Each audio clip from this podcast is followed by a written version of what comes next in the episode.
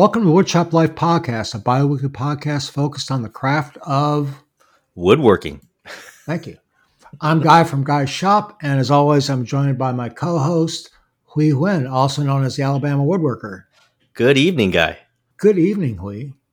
So this podcast is intended to answer questions from the woodworking community and give you some of our perspectives on how we get things done in our own shops. And we also have a Patreon account, and right now we have one level, and we're simply asking for a small donation just to try to cover the cost of bringing you this podcast. So please go to patreon.com slash woodshoplife. And uh, stick around to the end of the show to hear what we got going on in our own shops. I don't know how much we have going on. It's like a week before Christmas. Less than a week before Christmas. That's right, yeah. Six days. So yeah. Anyway, so let's get right into it. We... The first question is yarn. All right. So this question is from Kevin Long.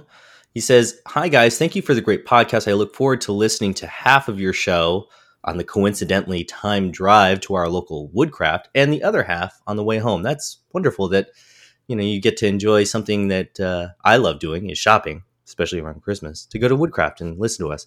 You put out great information and humbly have the best show out there. Well, we really appreciate that, Kevin. I have a question about sanding mobs and don't know if any of you have experience with them. I'm currently making a large batch of contemporary door and drawer pulls based on Larissa Huff and Robert uh, Species? Species. Spe- Species article in Fine Woodworking issue number two eighty-nine using walnut. One of the last steps in the article says, to further refine the shape and give the pull a nice soft quality, we finish up with those hard-to-reach edges with a flap sander in the drill press. I think what they mean is a mop sander um, or a mop sanding attachment. This sanding tool gives the pull a wonderfully tactile feel. It, I, I understand why they're calling it flap sander be, because the mop sander is made out of these like strips, uh, flap strips of, uh, of like sandpaper. Yeah, it looks like a mop.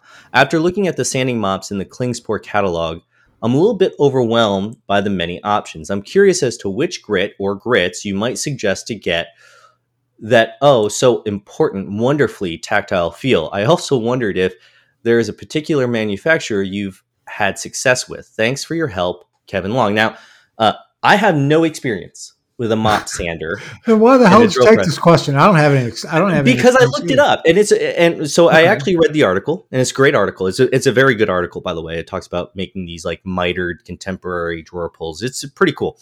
Um, but I was kind of curious, like mop sander. What the heck is this thing? So I looked it up, and I found it in on Klingspor. I also found it on another website called oh gosh something.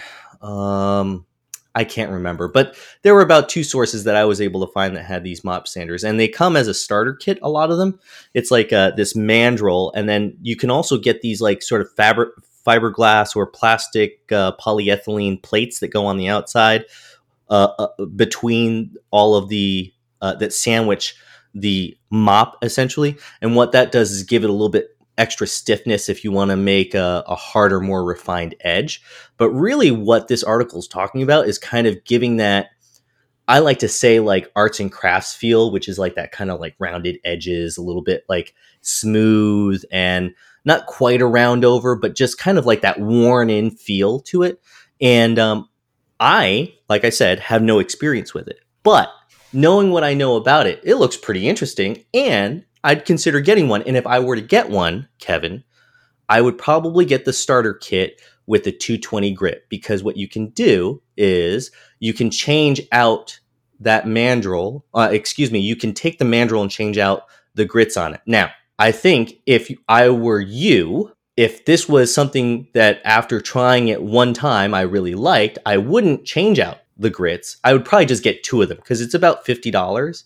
And I would start Ooh. out with fifty dollars for, you know, the mandrel and everything. fifty dollars for that kit. And I would probably start with the two twenty grip just because I think what they're talking about, Lee, quote unquote, wonderfully tactile feel, that's a, that's a subjective thing. Like, w- what does that mean? I don't even know what yeah, that means. Uh, I was wondering too. So like, what, what, what size? So you're saying it starts at two twenty and then goes up from there?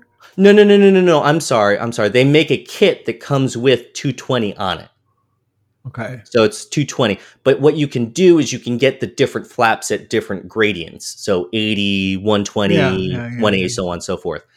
I would try at two twenty just because for me, I don't see myself doing... If you read further in the article, it talks about how like getting the more aggressive grits, he they suggest wearing gloves because it's probably going to do some a number on your knuckles. I would probably start out with two twenty again, because I sort of feel like I wouldn't be doing a lot of shaping with it. It'd be more like refining the feel on the inside and just making sure that I round over those edges nice and smooth and nice softly. And I wouldn't want to go aggressively in terms of what this article is talking about with using the mop sander. Question. So, so is this more of a sanding operation or a shaping operation? You'll have to excuse me. I know nothing about this, so I'm going to ask stupid questions here. So yes and yes. So I think it it can be used as a shaping operation based on what kind of, like if you use the outside uh, fiberglass or poly, whatever plastic disc on the outside, mm-hmm. that become makes it a lot more aggressive. So it, it's like adding a hard backer to your random orbit sander versus okay. having like uh, a soft backer on your random. So th- this article in Fine Woodworking, they're talking about using this method to shape drawer pulls or to sand drawer pulls. It is more so to give the finished sanding feel for okay. the inside of the drawer pull. Yeah. Well, one of yep. the things that you know, I I don't have any experience with this particular method, but I do have experience with sanding drawer pulls. And yeah. you never seem to get it right. You can get the outside good. You know, let's look at it like a like a shaker drawer pull. Sure. Very simple. Um, but you can never seem to get all the way into the the round Premises. part. Yeah, yeah, yeah. Where the where the mushroom head is. So um, maybe that's maybe I'll take a look at that article. Yeah. So what what if what what do you do? For, I, just do it, I, just do by, I just do it by hand. Um, yeah. Sometimes I'll take the – I saw another article from Fine Woodworking a long time ago that Michael Pekovich did mm-hmm. where he talks about shaping the shaker knobs with your drill press, but you chuck the, the, the, the knob into the drill press and then use a file to help shape the – Yes, so that's more of a cylindrical uh So these drawer pulls are more like a, almost like a bar. It's almost uh, like a bar. Okay. Yeah. And it's okay. mitered at the corners. And then uh, the article talks about getting a, and refining the finish on the inside of that bar pull. Does okay. that make sense? Yeah. Yeah. Yeah. yeah. Um, I'd give it a try. I, it sounds really interesting to use to me. And, uh, you know, at fifty dollars, it's definitely not cheap, but it is a reusable like chucked up mandrel that uh it's not just like some throwaway sandpaper. The kit doesn't just come with the throwaway sandpaper. Can you I, actually have make, the attachment. Can I make a recommendation? Go ahead. Buy metal drawer pulls. I'm sorry, you're gonna, I, I, I had to say that. I had to. You're gonna like my answer for one of the other one of the next questions. It's gonna be it. It, it, it kind of it goes along that line of like right. buy metal ones. Um, All right, well, Kevin, I hope that helps. If it were me, I'd go with two twenty. If I liked it enough where I was like, hey, I could, you know, I'm getting the hang of this and I feel like I could do a significant amount of shaping, I'd maybe go to like one fifty or one twenty grit and, um, yeah, and get another mandrel. All right, it's back to you, man. So my first question comes from Dave Huffman. And Dave says, guys, I've recently been trying to expand my meager wood shop with budget-friendly older tools. Most recently, a Delta six-inch jointer to fix up and repair, for example. Would you look for what would you look for when shopping for a used bandsaw you're hoping to resaw with? Where do you look for parts for older discontinued tools, and any advice or tools that are best to just buy new? Um, let's talk about bandsaws first. A lot of bandsaws can be gotten used, they're, they're like the fourteen-inch cast cast iron ones. Unfortunately, they don't lend themselves very well to resawing because they don't have much of a resaw capacity. And when you put those uh, extender throats on them, on the spine yeah. of the saw, and you tension them down, it tends to bend them a little bit. I always had very bad luck on my Jet fourteen inch saw with the resaw block, whatever, what do they call it? An extender block or resaw block or something like that? Yeah, yeah, yeah. Extension block, yep. Yeah, I never had real good luck with resawing wider boards until I got my Grizzly seventeen inch, which I think you still have, don't you, Hui? I do, yeah. I have yeah, the same saw, just great saw, slightly different number, yeah, but yeah, pretty much saw. the same saw. Uh, and that's that's what they call a European style saw. It's a steel body with a steel frame. Um, it doesn't bend very easy, and they typically have very large resaw capacities. So you can get, they actually have fourteen inch version of those. A good example would be like the Lagunas and things like that. Um, and they're not that expensive. You can get one for about a thousand dollars new. Yeah, um, yeah. Used, I'm not so sure. That I, I, I'm not as clued into the used market as I guess I could be.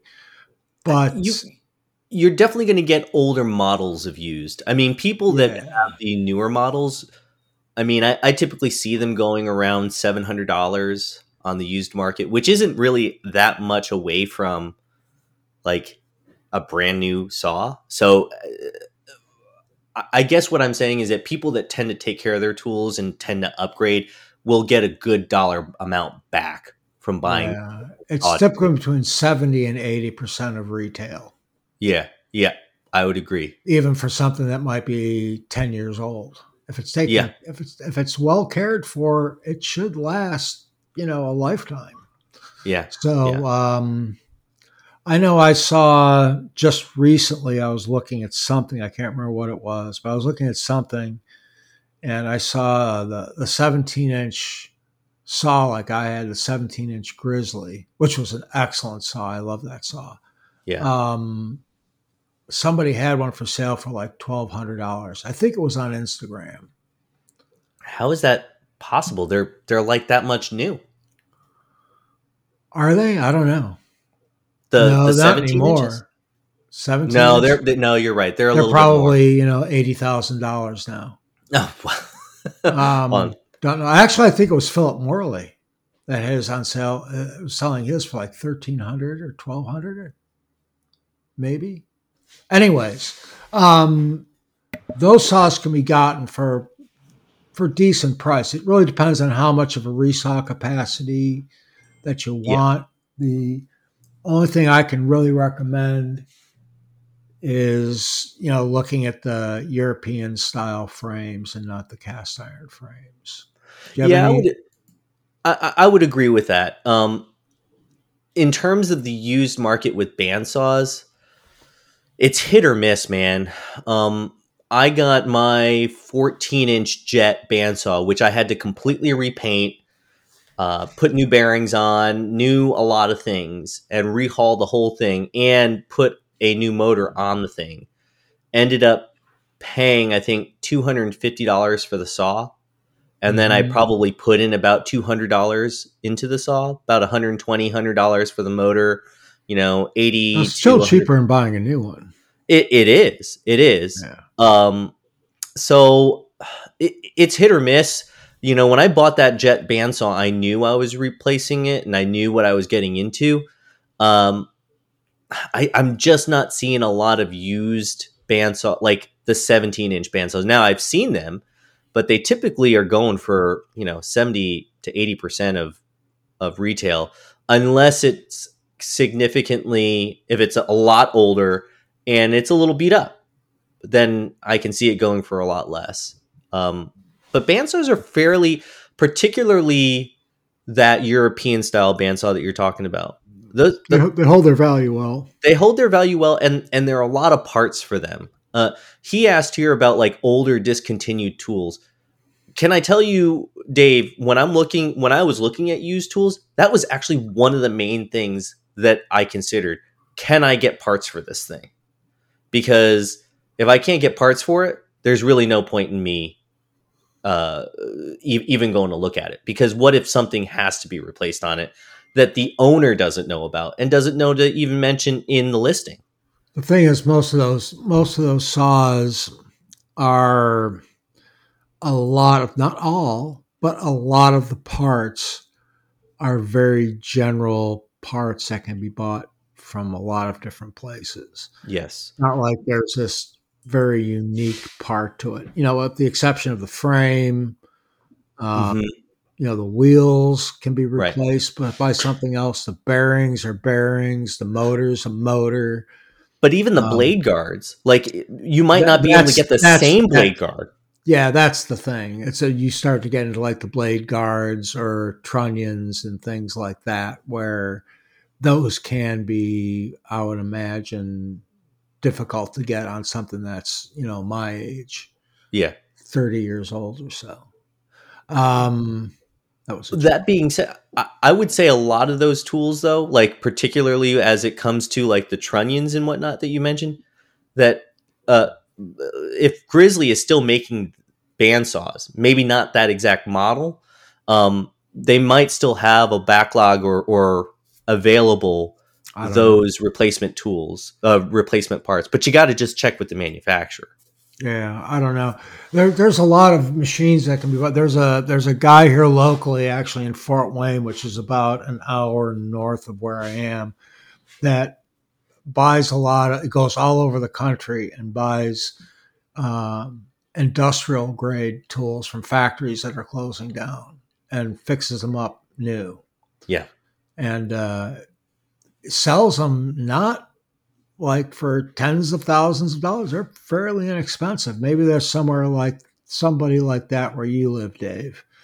Uh, that's another place to look, because you can find, you know, like some, depending on how big your shop is, you know, you can get into like a twenty-four inch industrial bandsaw that'll, you know, mm. cut, have a quite a big resaw capacity and do very well. So let me ask you this, uh, and th- uh, not me, but Dave is asking this, uh, any advice, what tools are best to buy new and what tools are best just to buy used if you can get them used? I don't know if I can answer that question. I'm a new tool guy. Mm-hmm. I like to buy new stuff. I don't like somebody else's problems, and I like to know that it's being supported by somebody. And yeah. the extra twenty to thirty percent I'm going to save doesn't mean anything to me.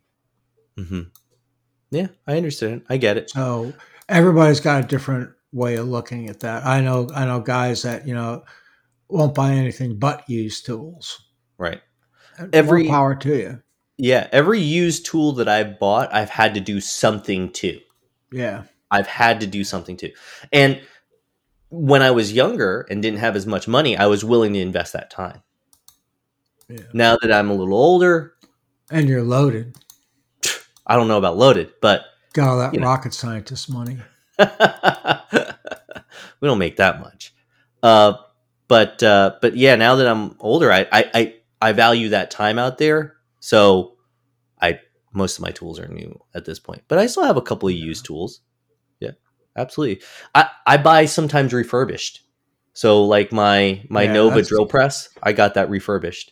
That's a little bit different. Yeah. It's a little bit different. Yeah, for sure. So, for sure. All right. You got well, the next one. We. Okay. So this is from Rick Maples. Hello, gentlemen. I am in the middle of a remodel that will finish with painting the outside. I'm going to make shutters for the windows and would like suggestions on what wood to buy. They will be painted. I live in California and won't have woods like alder or ash or southern yellow pine available. The most common outdoor wood around here is redwood, but that is normally stained and or paint and not painted. Can you use softwood in that application? Would even pine work? I would love your thoughts.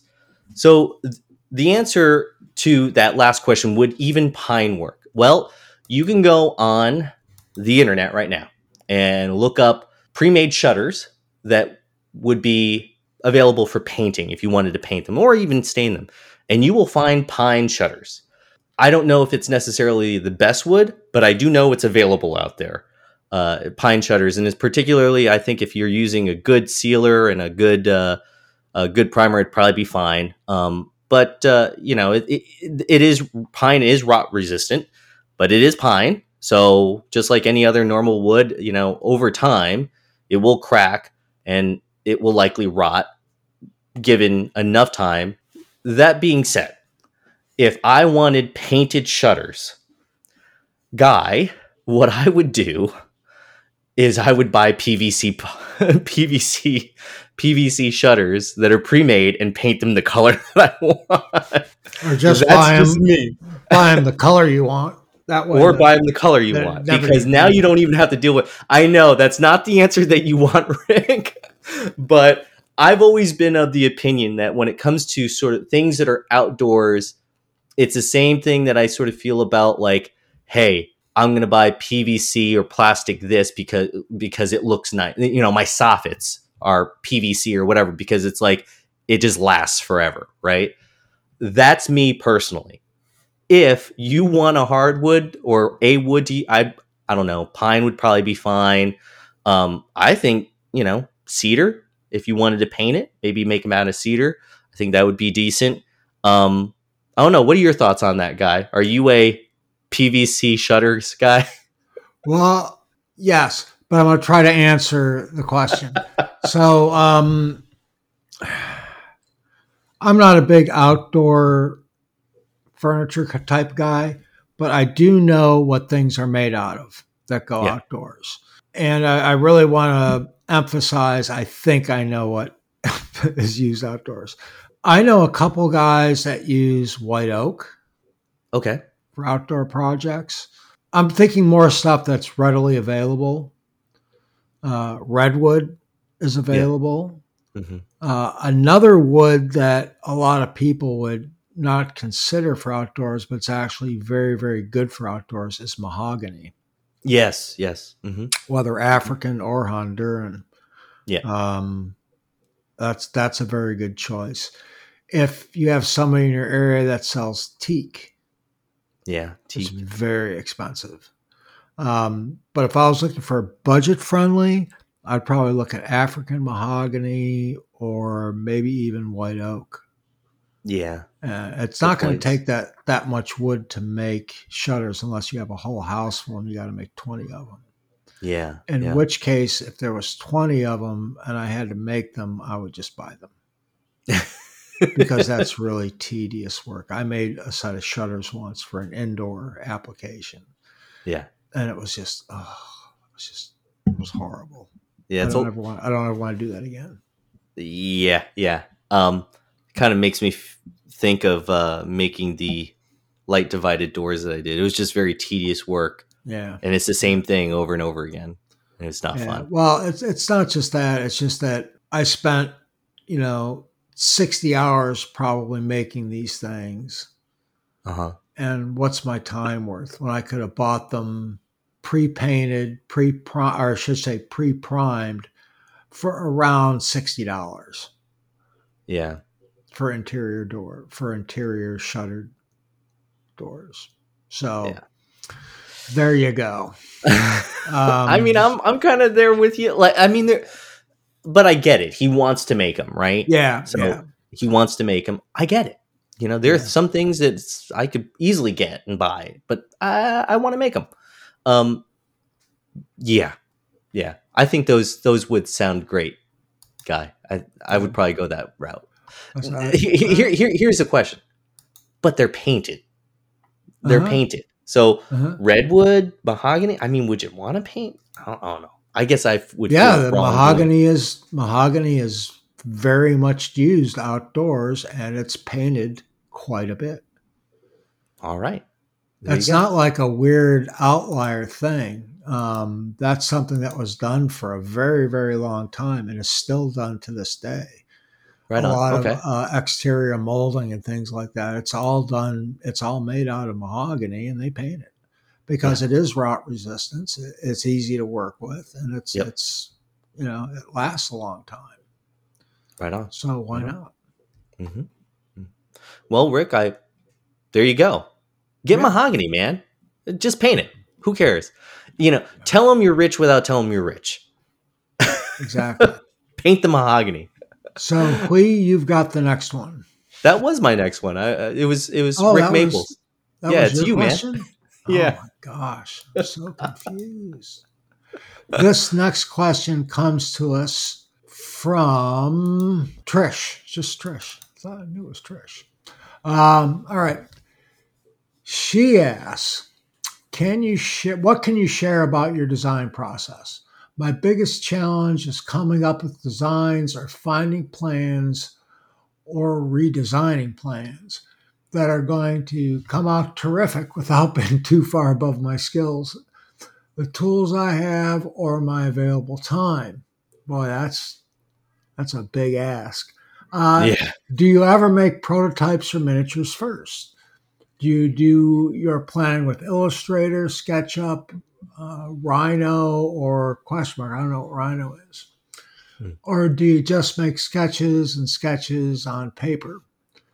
Where do you keep your notes so you can recreate the same results? As she says, for context, I discovered woodworking during the pandemic and fell in love with it.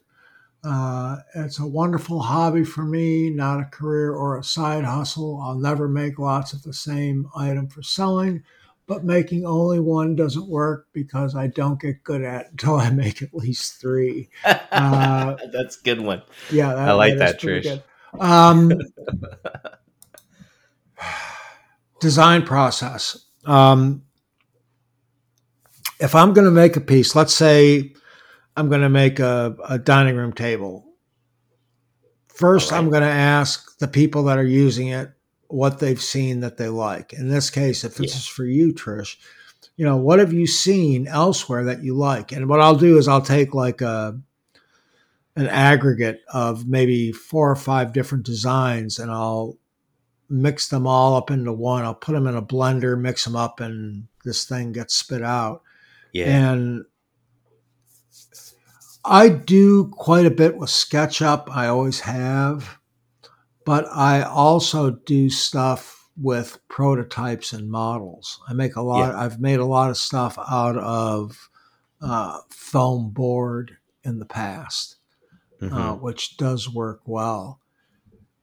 And the main reason for and that that you can you can buy a couple sheets of that for you know. Well, at the time, it was maybe twenty dollars or thirty dollars. They were like ten dollars a sheet. And you can cut it up and tape it together with, with duct tape or, or packing tape and get an idea of how it's going to look. The, the, the problem with sketches and even SketchUp is it doesn't give you a real idea of size and proportions as much as something for real. Um, I can't tell you how many times I've planned something out to the ninth degree and then put it together and go, eh. And then had to pull it apart and redo things because it didn't yeah. look the way I wanted. Yeah. I don't know. What, yeah. what do you do, Hui? So I will admit that I've never made a prototype. Now, I've made small sections of piece as a prototype, like, hey, I'm going to make this small section, see if I like the sizing of it and whatnot. Like, so like for instance, like molding or something, you know, make a prototype, yeah. um, do a test piece. It's more like a test piece than a prototype. Actually, I've, I've done plenty of that, but I've never made a prototype. And a lot of what I do is SketchUp or Shaper three D. Uh, so some type of three D modeling software, and Rhino is just a three D modeling software, yeah, I figured that. An expensive one nonetheless, but it is a three D modeling software. I, uh, me personally, if I were you, Trish, I, I'd probably start with the SketchUp uh, make or the free SketchUp because it's readily available and tons of tutorials and out there. If you're, if you're the only thing I can recommend you, Trish, if you're going down the rabbit hole of design software, stay the hell away from SketchUp. Start what? Using something like Fusion three sixty. Oh, or because AutoCAD or something like that. Okay. Yeah. Because, because you, those those skills are going to be transferable from product to product. The stuff you learn in SketchUp it isn't it isn't transferable anywhere. Yeah. True. Okay. So, understandable. Well, Fusion three sixty is free as well, right? Yeah, for for limited hobbies. Form, yeah. Yeah. For hobbies. Yeah. Form, yeah. Yeah. Um, but my design, so uh, I'll take, for instance, the sideboard that I just uh, built. It came down to my wife giving me inspirational pictures, things that she liked, things that she didn't like, things that I wanted to add, little details here. Like, for instance, the beading around the doors and the drawers. I wanted to add that. Um, and then kind of adapting it within sketch, uh, SketchUp or some type of three D modeling uh, realm to the length that I want, the height that I want, and the sizing of the doors and the drawers that I want. Um, you know, what I'm transferring over into like my quote unquote own design are the sort of elements, the design elements, the motifs, the things that I want to incorporate into the design within that, the constraints of where it has to be and what purpose it serves. So really that, that, that that's kind of how I design things is what do you like about these pieces over here and how can we incorporate that into the new one given the constraints of the size and the space that it has to fill and the purpose it has to fulfill. Yeah. You really have to look at, you know, form and function and uh, form follows function. So what's it going to do? Make sure it's going to do everything you want it to do, whether it's a table or a bookcase or a credenza or mm-hmm. a media center, whatever, whatever the case may be. Um, that it's going to fulfill the needs that you have right. and then worry about the wants later. Um, yeah. As far yeah. as the design goes. But I would, I would spend a lot of time looking, you know, on the internet and looking at, at, you know, do a Google search, look at the images tab and just look at different things and try to get a, the, the only thing is, the only thing I can, the other thing I can recommend is, don't search too much. Otherwise, mm-hmm. you just, you'll you'll paralyze yourself. Mm-hmm. Um, mm-hmm. If you give yourself too many choices, then it can be a little bit much. I, I, I've worked with a couple guys that they sit there and sweat over every little detail, and because of it, they can never get started on the project. It's like, sure. aren't you done yet? No, I'm still trying to figure out how I'm going to do this. No, just build it. Just build it. Yeah. Just do it. Just do it. Yeah. Right. If right. you make a mistake, that's okay. Um, everybody makes mistakes. It's not a big deal. Or if you ruin a board, okay, we'll just get another one. Yeah. Um, so that that's the biggest piece of advice I can give you is just find something you like and don't spend eight months trying to figure out how to build it. Just start building it. Yeah. Yeah. And learn as you go along. Copying, so. The best form of flattery, right? Yeah. See something yeah. you like, do it. Yeah. All right. All right. Wait, you've got All right, this, uh, your last question. This is my last question. Yeah. This is from Chuck Lovelady. Hey, guys, as a hobbyist, I like Chuck. projects. Chuck. Yes. Yeah, we know he's, Chuck. he's a regular on the show. He's around. As a hobbyist, I like projects where I have to figure out something new, but not too extreme. Sometimes I will modify a plan to make it more functional, more interesting, or just functional so I don't have, or feng shui, or just so I don't get bored. Most of the time, I don't regret it, but occasionally I do kick myself. As professional woodworkers. And I, Chuck, I thank you for using that term loosely with us. As professional woodworkers, how do you balance the, the need to be efficient and the desire to be creative? And I think this is a great question to follow what Trish had asked. Yeah. So I'm happy that you asked yours first, Guy. Yeah, so yeah, design by paralysis, right? That's what we were talking about earlier is, is just You, you you nitpick about every single thing that you end up kind of getting nowhere. And so that's when you become extraordinarily inefficient.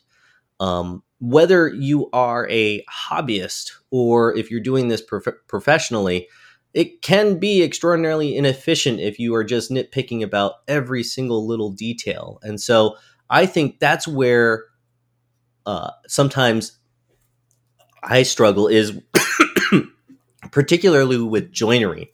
I can sometimes overthink it. I can sometimes make it too elaborate, right? So it's just because I want to try something new, or I want to try to make something um, that I hadn't done before, and uh, you know, sharpen my teeth on a new technique or whatever. And the truth is, is sometimes uh, you know, we do that, and that's great. That I think that's that's a fun thing to do as a hobbyist, but professionally it becomes extraordinarily inefficient because, you know, a lot of times clients just want a functional table, you know, and if they see the joinery or they don't see the joinery, or if I, you know, it's like, oh yeah, great. Yeah. You, you wedged it. Thanks. I appreciate it. Uh, I think sometimes a loose tenon, like a domino, works perfectly fine, especially if you're not going to see it and the client doesn't care. And, you know, why, why would I, why would I not use a tool that I have just so that I can try to be a little bit more creative in showing, you know, my prowess or something like that?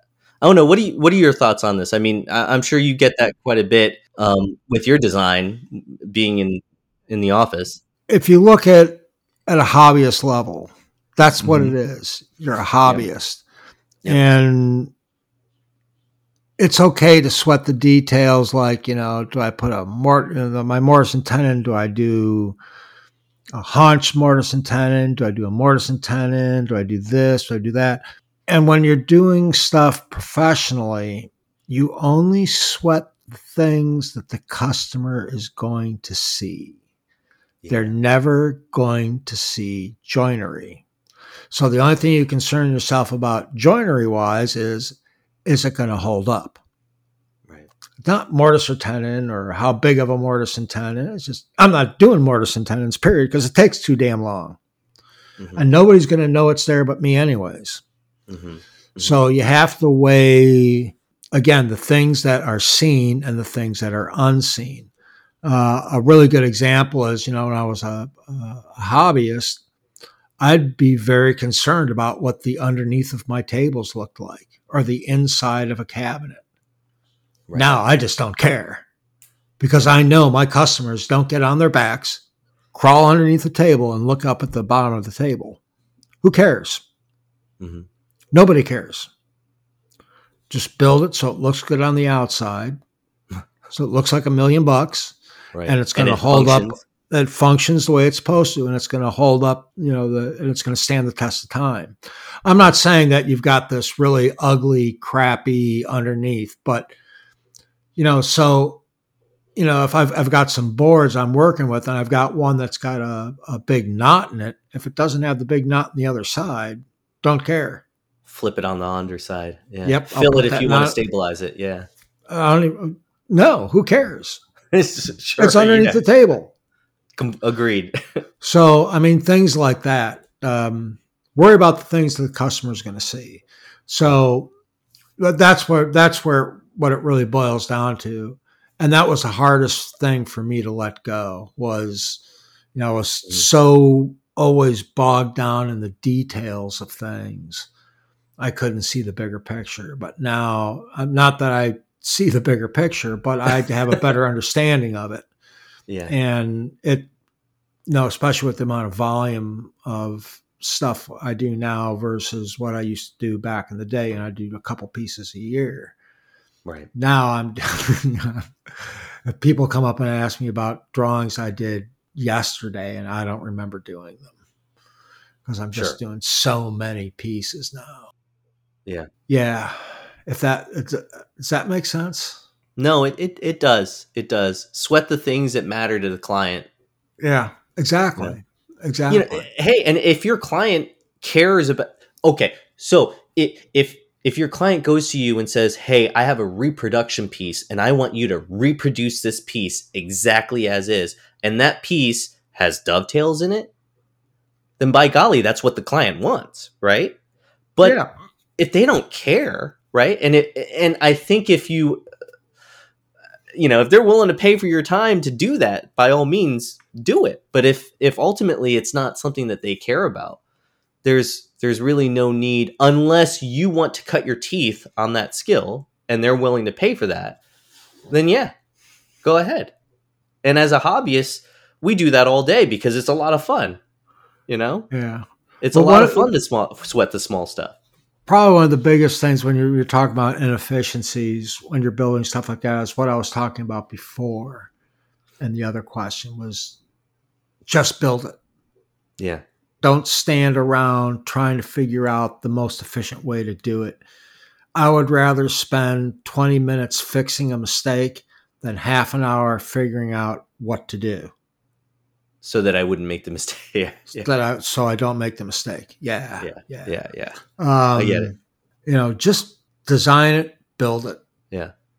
You know, and most of the time that, you know, uh, when I was back there in the, in, in the shop at work, most of the time I just built stuff. I didn't have plans. I didn't have anything. I just built it. You well, know, you kind of get into that mode of like, I know how this goes together. Yeah. Like, you know how it goes together. This is, this is the foot. I, I was always, you know, from, from the, the company I work for, they, they said, you know, the size they give you is the footprint, the total footprint. Yeah. Okay. That's all I need to know. I got height, width, length. I'm good.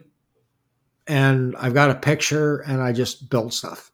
Yeah. That's it. As long as it doesn't exceed those measurements, I'm fine.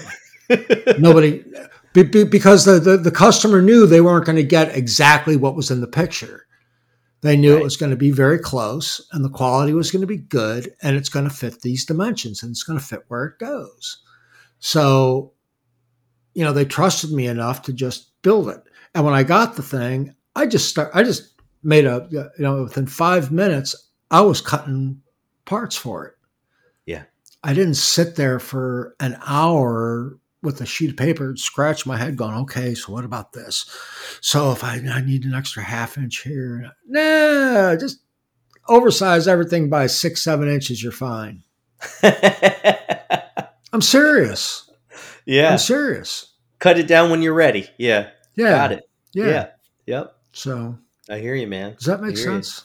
You. It does. It does. It's, I bet you it's pretty, pretty relaxing to just go and build, man. Just, I don't know. Sometimes I get wrapped around the axle about the small details of things. You know, how am I going to? And I think I care more about the process than the actual finished product. To be yeah, honest, and that's that's a, that's a that's a hobbyist mindset. You do care about the process more about than the actual finished project product. Yeah, it's it's all about going out in the garage on a Saturday afternoon, turning on a football game. Mm-hmm. With that in the background and, you know, making some sawdust. That's, that's, he- to me, that's heaven. Yeah. When I die, that's, that's what I want to do. I want to have a continual football game while I, while I build furniture in my garage. That I would, yeah. I would be happy with that. So. Right on. All right. So I've got the last question and this comes from Bert. I'm not even going to try to pronounce his last name. It's spelled P L O R P L O U R D, Plourd? Plourd. Yeah, that sounds about Plourd, right. Yeah. Bert Plourd. Says, yeah. Thank you so much for covering my question about building a butcher block. I was shocked that Guy could speak French. I don't know. I could, he says, I should not be surprised as Guy is a French name pronounced Guy. That Guy. I didn't know. Yeah. However, I'm not familiar with the expression he used, but he is excused since he prefaced it with, pardon my French. Eh, I let out a dirty word.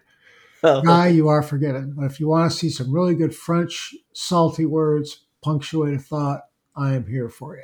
Anyways, uh, I do have a question. I would eventually like to purchase a drill press. I really like the Nova Voyager, which you just mentioned you have, Hui. Yep. And is direct programmable drive. My question is, what is the advantage of a freestanding versus bench mount drill press? I can see the advantage of a bench mount as it can provide storage space below, but why would any woodworker prefer a freestanding unit? I believe I saw in Hui's video, he does have the Nova drill press. And Bert from Thailand. Wow. All right. Very so cool.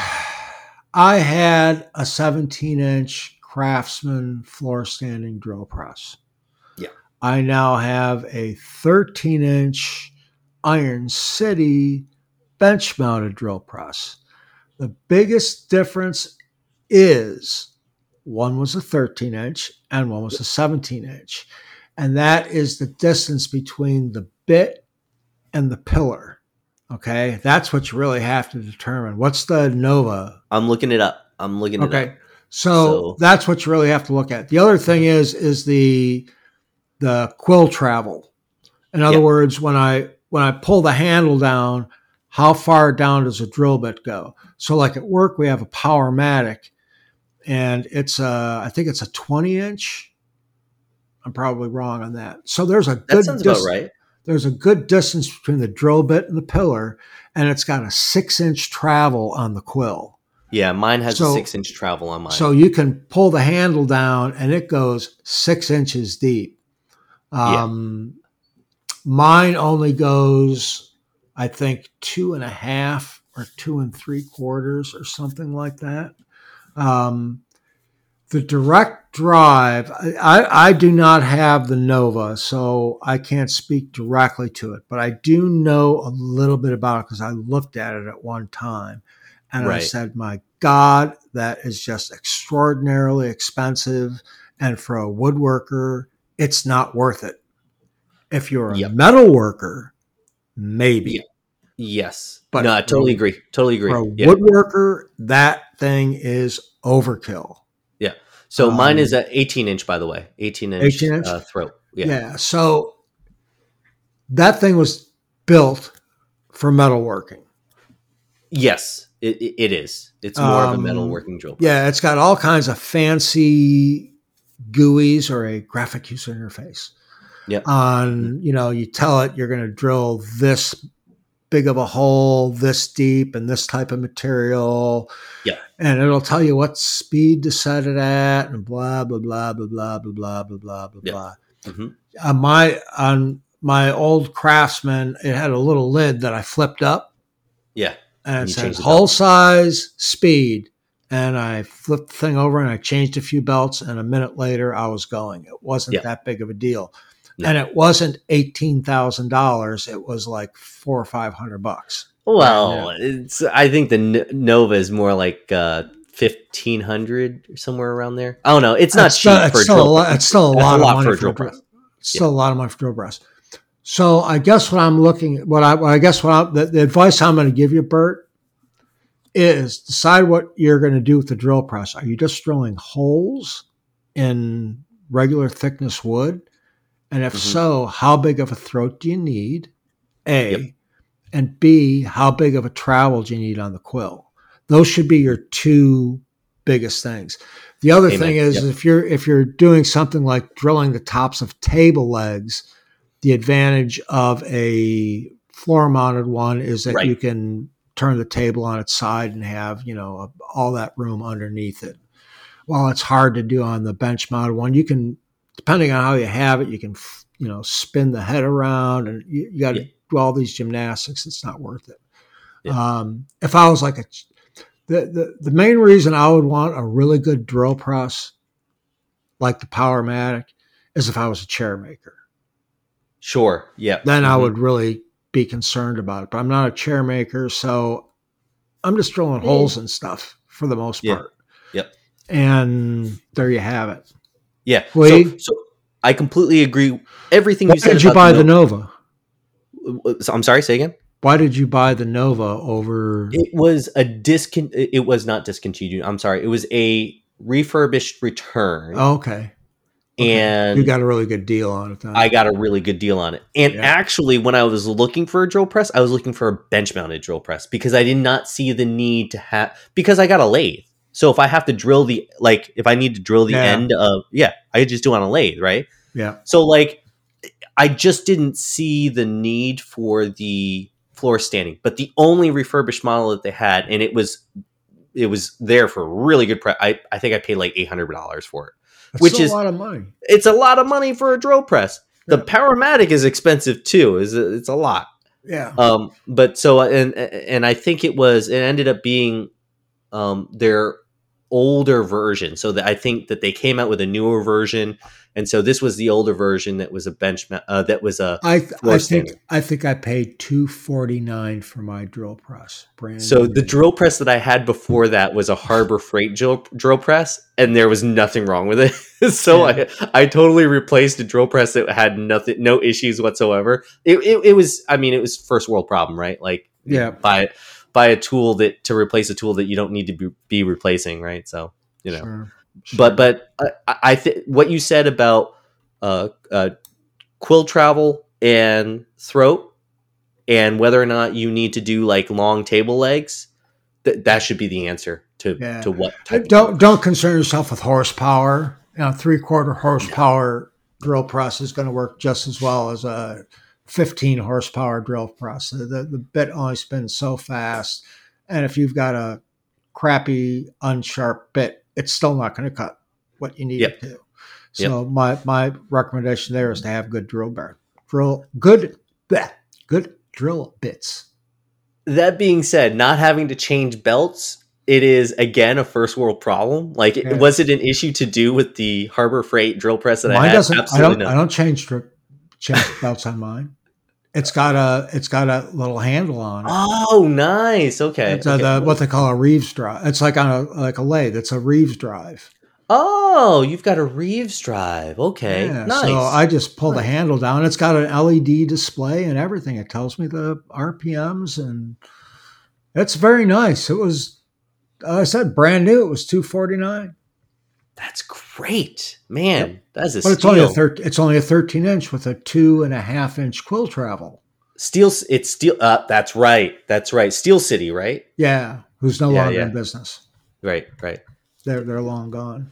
Yeah, yeah. So, I do remember that drill press now. I remember when you made the drill press table for it. Yeah, yeah. It's it's it's a tank. I've had it forever. Yeah, works really well. Yeah. So yeah. All right. Well, so what do you got going on in the shop? What do you got going on in the shop, Hui? Oh man, I just sent the doors for the china cabinet that I've been working on for the past year uh, to the glass place to get the glass cut for it. So I got the glass. So it's all assembled, everything. I got the glass cut for it. I ordered the putty, the Sarco uh, dual compound putty. Just go to Ace Hardware and buy some glazing compound. I mean, I just bought it online and it's going to ship to me. It's the same price. Go to, the, go to Ace Hardware. Um, you're, an I got elite, some, you're an elitist. Uh, maybe a little bit. Um, Sarco, dual, dual compound. I don't even know what that uh, is. I got the glazing points or the glazer points and whatnot. And but uh, but yeah, I'm gonna I'm gonna do it myself, man. I'm gonna glaze the windows myself, and then uh, yeah. oh, and. Uh, a little bit of the powder to tint the uh, compound. And then I started on the crown molding for this piece as well. I'm going to do it as uh, an entire piece crown molding, not like I- install one. So uh, I'm using a triangular block to hold up the crown. And then there's a listel on top and beading on the bottom. And then a little strip on the bottom of that. And then I'm just going to, is this for you? Or is this No, this is for a client. For a client. Yeah. Right. Yeah. So what do you got going on, man? Nothing. I, Nothing. I I think last was I talking about the, the cabinets I made for my laundry room last time? Yeah, you were. Are you still working yeah. on those? Well, I, I went to do the finish on them. I bought some uh-huh. um, conversion varnish, and it came, yeah. and I got started. And I was like, well, I got to cut the backs. I didn't have enough plywood to do the plywood back. for the backs. Yeah. yeah. So I scrapped it. That was this last weekend. Okay. I think last time we talked, I had just finished them and I still needed to do the sanding and stuff. So I, I did sand them. I did all the surface prep on them. They're ready to go, but I needed another piece of plywood, which I just got yesterday. I got the rest of the plywood. So I can uh, finish the back. I can sand the backs. I'm not going to install them yet. Um, not till after I, I do the finish. So yeah. Yeah, just to get uh, all in the corners and everything. Yeah, makes it a lot easier. There's a lot less blowback.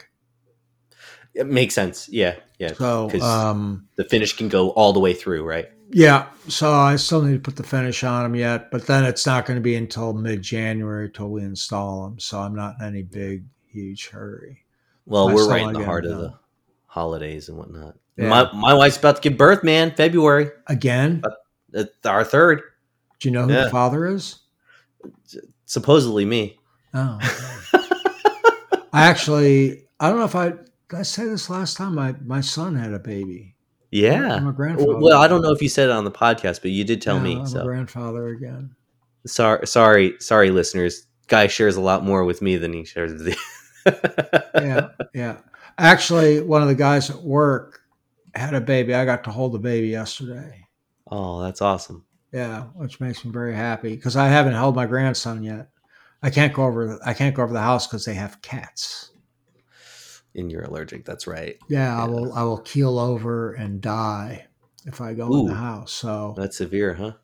Yeah, I get an asthmatic reaction. My lungs close up. It's it's very frightening. Anyways, so. But I will get to see him on Christmas. Fun. So I'm looking forward to that. So is it a boy or a girl, Hui? Do you want to share, or do you, it's a, none of our listeners' business? No, it's a girl. Yeah, we're having a, a girl. girl. Do you have yeah. a name? Yeah, we're going to name her Vivian. Vivian. That's right. You yeah. mentioned that. That's a good yeah. name. It's a good yeah, name. Thank you. Thank you. Yeah. All right. Well, I think that's enough fun for this show. And uh, I hope... everybody's going to hear this after Christmas. Merry Christmas. So I hope everybody has a good Christmas and had a good Christmas and Santa was good to them. So uh, we want to thank everyone who left us a five-star review on iTunes and all our patrons from Patreon. We really do appreciate it. And remember, this podcast is here to answer questions from the woodworking community. So if you have woodworking questions you'd like answered, you can send them through the podcast contact page at woodshop life podcast dot com or D Ms through Instagram at woodshop life. And I can be found on Guy's Shop on YouTube and most other media platforms as Guy's Woodshop. What about you, Hui? alabama woodworker dot com. And all the links to my socials should be there. There you go. All right. Very good. And uh, have a great Christmas, Hui, and we'll talk to you soon. Yeah, Merry Christmas, man. Bye.